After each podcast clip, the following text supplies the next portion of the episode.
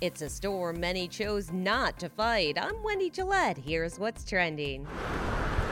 Laura made landfall this morning on the Louisiana coast as a Category 4 hurricane. Most in Port Arthur, Texas complied with mandatory evacuation orders despite the pandemic. I left a whole lot behind, but uh, you know, just trying to get to safety. I'll never left, but yeah, I had to do it this time.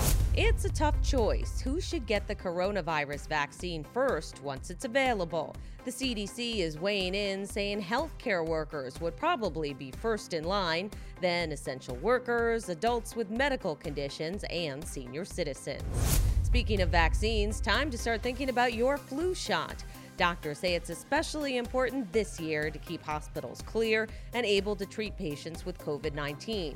The CDC estimates more than 400,000 people were hospitalized for the flu last year.